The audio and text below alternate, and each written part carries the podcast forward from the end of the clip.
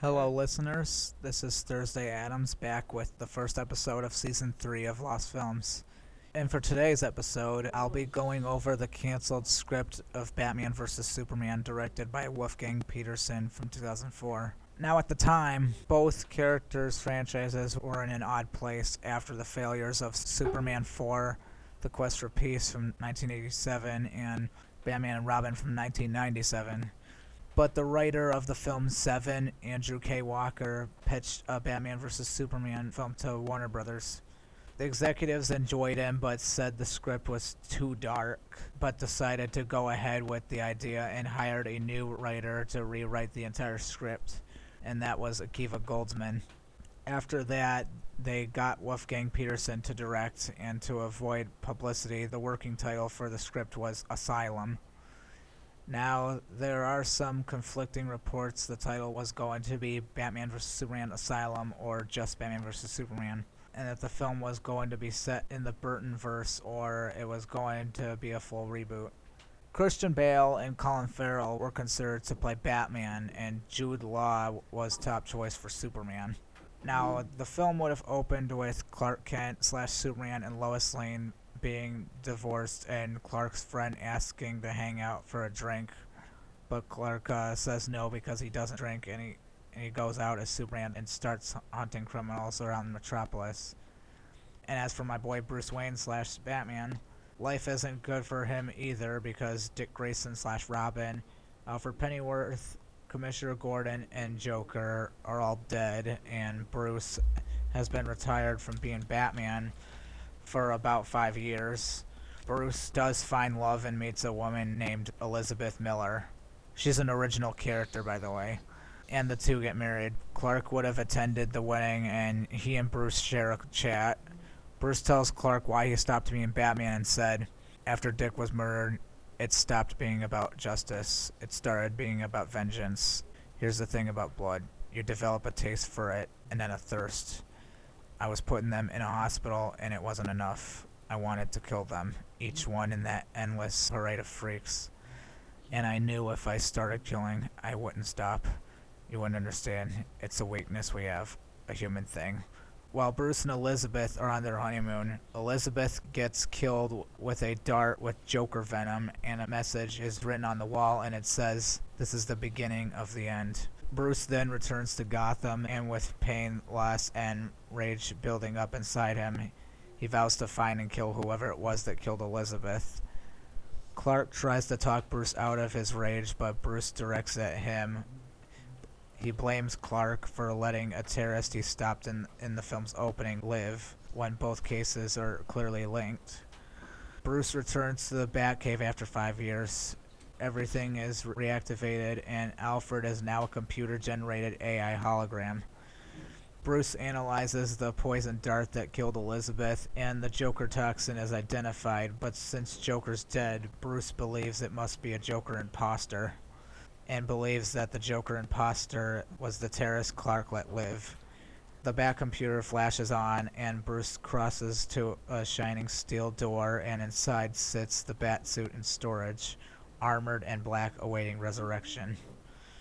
Bruce decides it's time to go back to work. Clark, on the other hand, revisits his childhood home where he hears the ghostly advice of his parents telling him beyond Smallville there is another world that needs him. Meanwhile, back in Gotham, after a diamond safe robbery, the armed gang take off into the pipes below the streets. The gang is picked off one by one, and the last two are punched slash beaten by Batman. And Batman ragefully beats down the leader and states, "You used to run with Joker. Spread the word. Batman lives." The next day, the news reports 25 sightings of Batman. Many of the reported encounters with Gotham's criminals were described as unusually violent.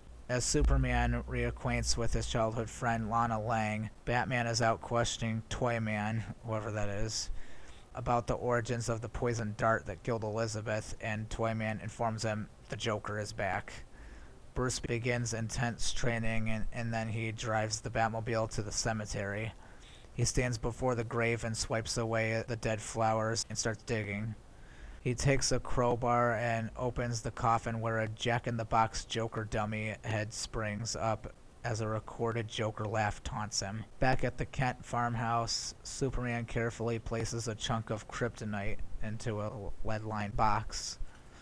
Batman responds to a disturbance where he is ambushed by Joker, who brandishes a flamethrower before driving away in an armored car. Batman pursues him w- with the Batmobile. Joker grabs a smiley face bazooka and then fires it at the Batmobile, and Batman ejects from the Batmobile before the missile hits it. Batman lands on Joker's car and begins smashing through the window, but is thrown from the hood. Joker begins to kick an already bruised Batman and lands a foot on his throat, then changes his mind. He lets him live for now and drives off. Superman discovers Lex Luthor has been plotting to put him and Batman at odds with each other. Lex tells him the government was working on a kryptonite based weapon, and it's revealed the Joker seen in the script is a Joker clone funded and brought to life by Lex.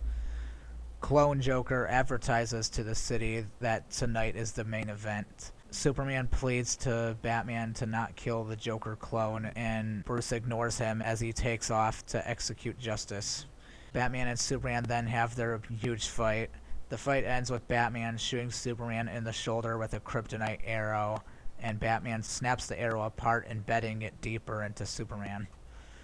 And Batman receives a message from Clone Joker linked into his helmet telling him that they must fight on until one of them dies and then Clone Joker appears in person, revealing he hired Elizabeth to marry Bruce and that the whole thing was a practical joke and he had to kill her just to hurt him. Then Batman fights the Joker clone and Superman helps him as Clone Joker gains the advantage. Batman is finally at the position to finally kill Joker once and for all, but changes his mind, and Bruce and Clark reconcile as Lex Luthor appears in his own armored suit also made by the government for if Superman snapped. Anyway, Batman and Superman then fight Lex Luthor. Batman flies into Lex Luthor and they fight in midair. Then the solar radiation in Lex's suit causes the suit to go into hyperpower and explode. As Batman falls to the ground, Superman catches him. Bruce and Clark then shake hands as friends, and then we see them into the dawn and then gone. The end. Now, this film was scrapped because there was a dispute with some people from the studio who wanted to go with J.J. Abrams' eventual scrapped Superman flyby script. Then they eventually decided to give Batman and Superman their own solo movies, such as the Dark Knight trilogy starring Christian Bale as Batman, and Superman Returns starring Brandon Routh as Superman.